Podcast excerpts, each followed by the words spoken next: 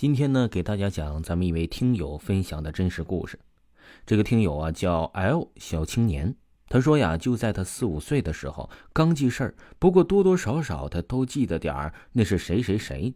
那个时候的记忆力啊又是特别差，不过唯独记一件的事情很清楚，就是这个听友他的曾祖母回魂了。是在他很小的时候啊，这个听友的曾祖母对他们这些小孩子啊。都超级好，因为当时啊，这听友的他们家是富农，曾祖母对他们贼好。这好多那个年代有些人吃不到的东西，他们都能吃到。不过有一次啊，是很莫名其妙。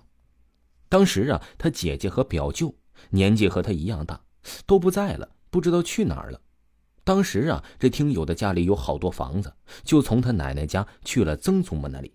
当时啊，奶奶家离曾祖母家好近，经常会去曾祖母那里吃零食，和曾祖母感情极深。哎，有的时候还聊聊天那天呢，哎，这个听友真的就一个人去了他曾祖母那里。他真的是一个人，哎，好像是突然是被啥吸引一样，就去那儿了。到了曾祖母家的门口，发现曾祖母的孙子，哎，他的就是他的表舅，居然也不在家。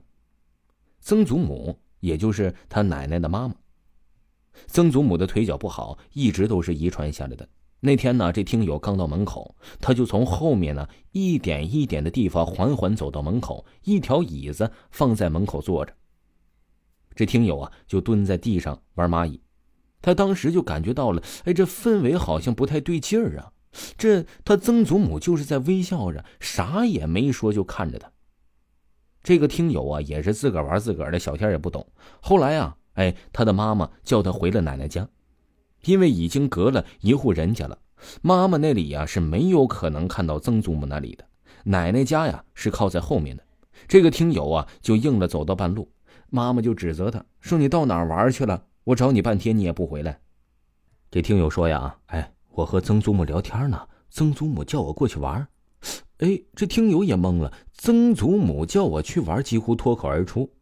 他妈妈呀，以为是他小胡说八道，就随口说了他一句：“这小鬼唧唧歪歪的。”你那曾祖母都死了好几天了，今天好像是第六天还是第七天，他也记不清了。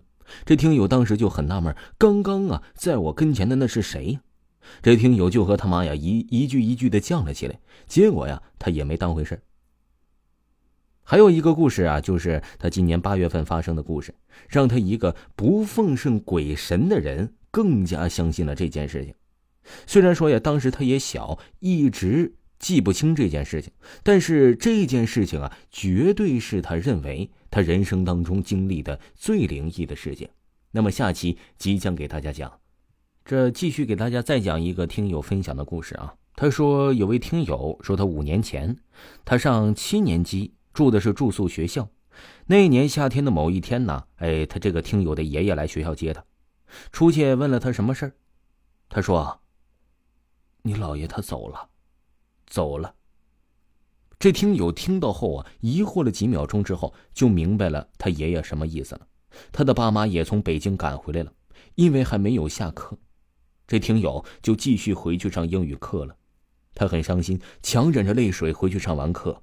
中午啊，就和爸妈出去吃饭了。六年级暑假的时候，这个听友的姥爷啊，查出了癌症晚期，没办法治疗了。有一次啊，这听友去他姥爷家看望他时，他站在屋外看着外面，他就站在他的旁边。他突然说：“看，哎，有只黄鼠狼。”他连忙向前面看去，不远处的草丛里啊，哎，却什么也没有看到。他的姥爷说呀，之前也看到过几次这黄鼠狼，这听友啊还因为没有看到黄鼠狼还挺遗憾的，毕竟啊也没有见到过，而且呀还有那种想把它抓住养着的那种心思。从他的妈妈和小姨聊天的时候啊，嗯，知道了很多他姥爷走后的事情。他的姥爷啊是在中午走的，那天大舅妈给他做了一碗馄饨。老爷吃完后就出去遛弯了，遛弯之后就回去睡觉了，然后再也没有醒过来。现在知道了，这黄鼠狼是有灵性的，可能那只黄鼠狼是在告诉老爷什么事情，可能也就只有他老爷才可以看到吧。姥姥不敢再睡那老屋了，二舅一家在外打工，家里空着。于是啊，哎，他的妈妈也是在外打工，小姨也是，还有姥姥就都搬到了二舅家了。晚上睡觉的时候啊，总是能听到电视机里发出了哗啦哗啦的声音，声音不大，但是妈妈和小姨却是很害怕。